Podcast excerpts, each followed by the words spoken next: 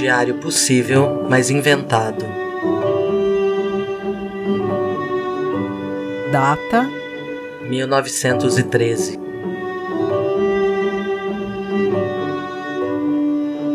Local: Laranjal, Portugal.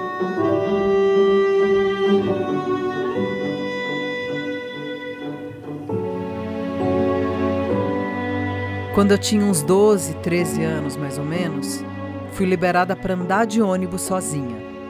Eu ia para a escola de ônibus e me sentia muito adulta com isso. Foi um passo muito importante para mim. Mas o que eu me lembro disso, que ficou marcado, é que eu conseguia ir sozinha e a hora que eu quisesse para casa da minha avó. Minha avó, por parte de mãe, acho que todo mundo já sabe, era portuguesa. Dessas bem portuguesas mesmo, que quando a gente contava uma piada, ela não ria e perguntava: E depois? Ou suspirava: Ah, pobrezinho. Daquelas que ligava e perguntava: Adivinha quem é? Como se fosse muito difícil reconhecer seu sotaque. Minha avó já se foi há mais de 20 anos e eu lembro dela quase todo dia, porque eu passei muito e muito tempo com ela. Se eu pensar nela bem forte, quase sinto um cheiro doce de perfume e hipogloss. Ela usava um perfume chique, era o O de Lancôme, e sempre tinha alguma coisa com cheiro de hipogloss. Que eu acho que para ela curava quase tudo. O que o hipogloss não curava, o azeite resolvia. Dor de ouvido? Azeite morno, aquecido numa colherinha com isqueiro. Embebe no algodão e coloca no ouvido. Eu não sei se tem efeito, mas o amor tinha um efeito incrível. Minha avó tinha cheiro de sabonete febo, leite de rosas e creme nívea.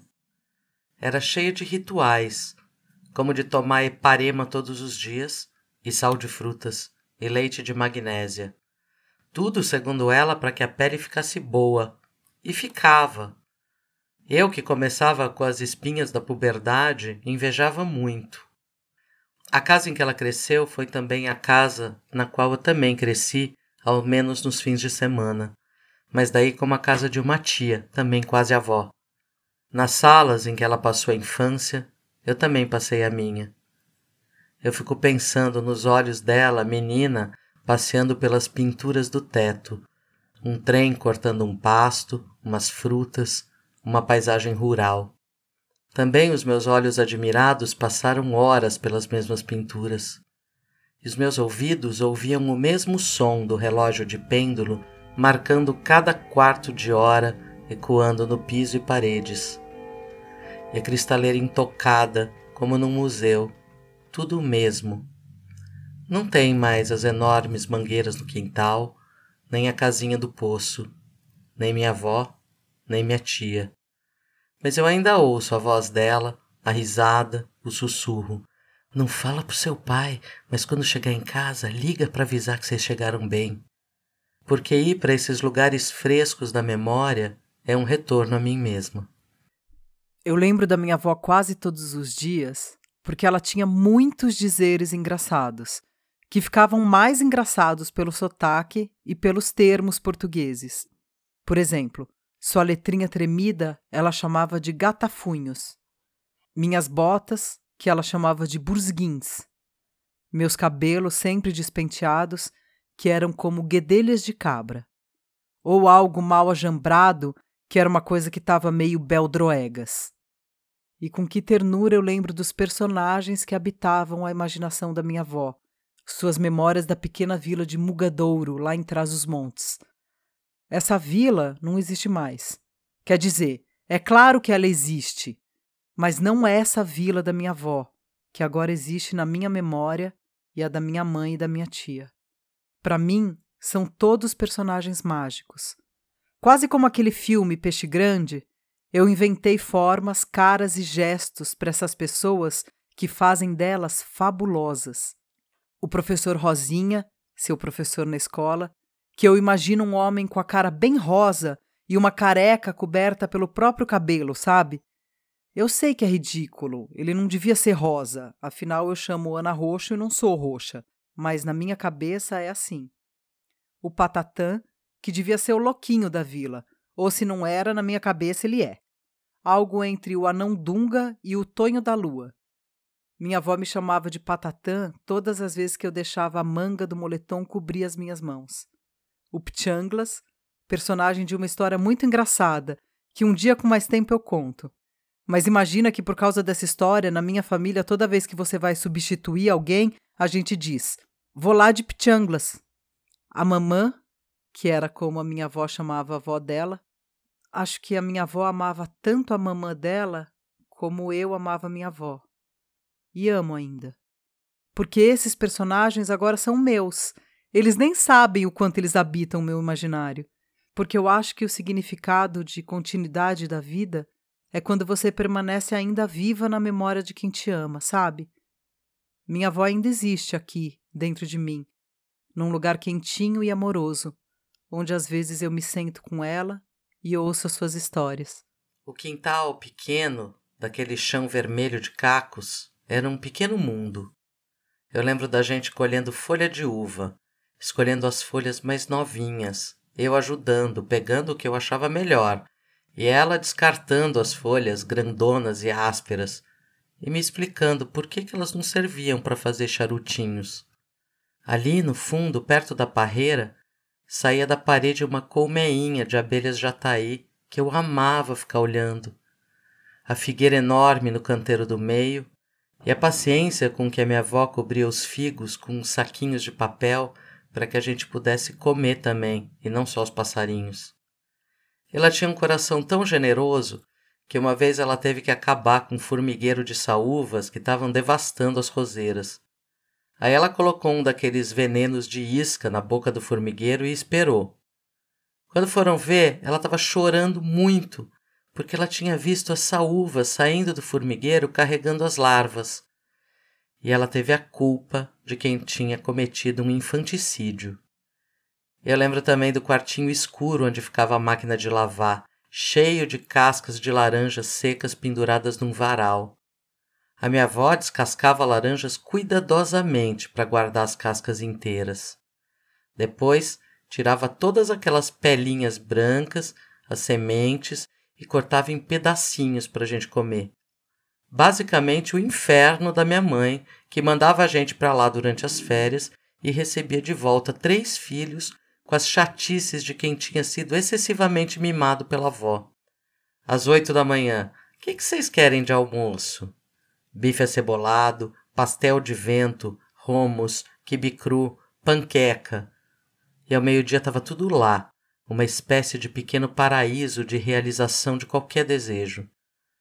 Talvez eu carregue em mim ainda essa esperança de uma cornucópia com a cara da minha avó.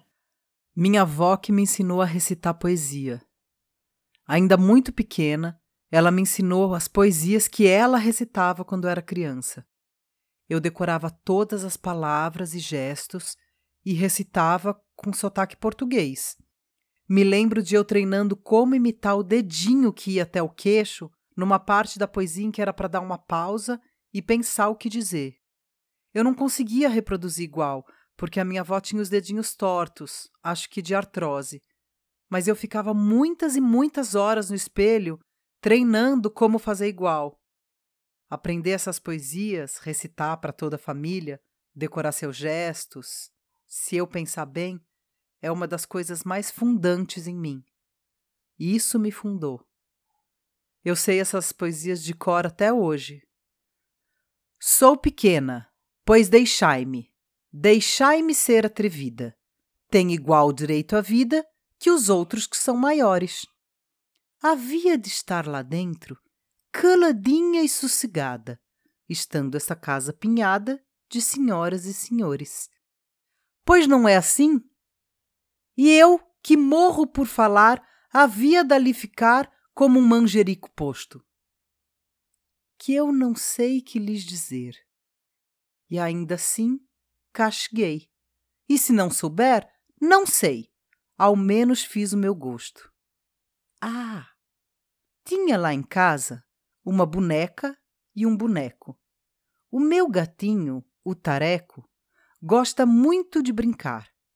O casal era de trapos e o gato, por brincadeira, pilhou-os numa cadeira e fê-los em mil farrapos. Eu chorei. E a mamã queria castigar o gato, que nunca apanhou um rato e ainda destrói o que é meu. Eu não deixei. Pobre gato. O que quer é brincadeira. E quem pilhou-os na cadeira, quem teve a culpa, fui eu. Não me fazem maior falta. Tenho muito que estudar e o papá há de me dar outros bonecos melhores. Agora que já falei, já me posso retirar, deixando a outro o lugar. Minhas senhoras e meus senhores. Da minha avó, como da minha mãe, eu trago a herança de ensinar. Realmente eu não tinha saída. Povoavam os meus dias na cidade as muitas pessoas que apareciam e diziam: sua avó me ensinou a ler. E eu achava isso tão bonito. Comigo foi assim também um pouco. Eu sentada na mesa de mármore da cozinha, ela no fogão, respondendo à minha curiosidade: Vó, tá certo isso? E eu mostrava para ela a palavra tampa, assim, com N. E ela me mostrava que não, que sempre tem M antes de P e B. Mas se a gente fala tampa, por que tem que escrever com M? E ela tinha um orgulho tão grande de mim.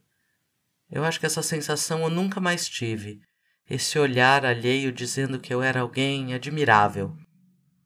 Um dia ela me levou para a escola dela, eu pequenininha ainda, já sabendo ler, e ela me pediu para ler um texto do livro didático na frente de todo mundo. E eu empaquei, porque tinha ali o nome Dom Pedro II, eu não sabia ler aquele D com um pontinho e aqueles dois Is. Ela sussurrou como se lia, eu morri de embaraço e ela riu. Essa professora, essa que me constrangia contando a qualquer um os meus pequenos feitos de leitura, essa que me mostrou um caminho. Foi na casa dela e sob as bênçãos dela que eu decidi o rumo que tomei. Os livros dela que eu li na infância quando eu pude tocar nas estantes com porta de vidro, estão hoje nas minhas estantes.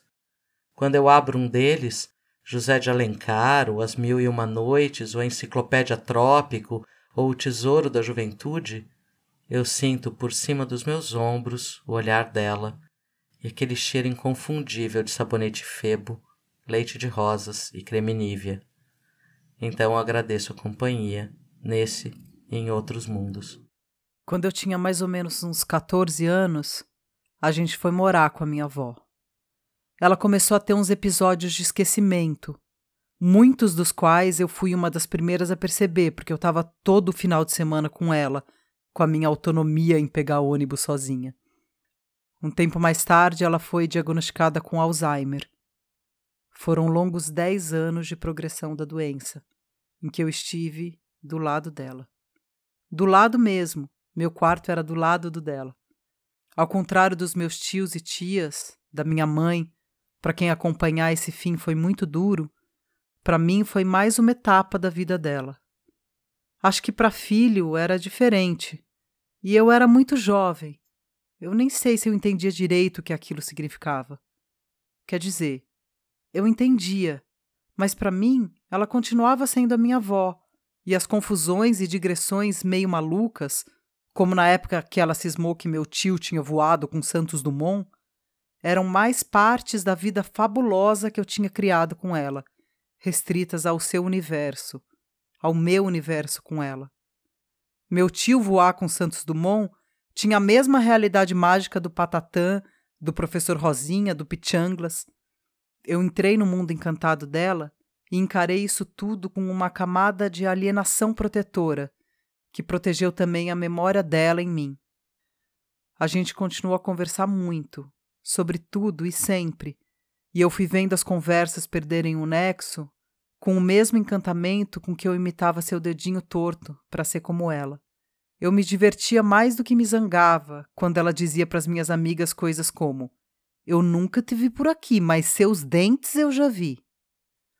Ou quando ela enumerava o nome dos filhos: Mirinha, Leninha, Laurinha, Coimbra, Lisboa. Quando ela foi esquecendo o nome de todos, inclusive o dela própria e o meu, ela me chamava de a atriz. E eu aceitei. Minha avó, na sua loucura, me deu o caminho e me definiu. Ainda que eu faça muitas outras coisas, eu ainda recito poesia. E eu vivo nesse mundo meio fantasioso que eu inventei e onde você ainda existe, vó. Vó, muito obrigada por fantasiar comigo e por me nomear. É isso que eu sou, vó. A sua atriz.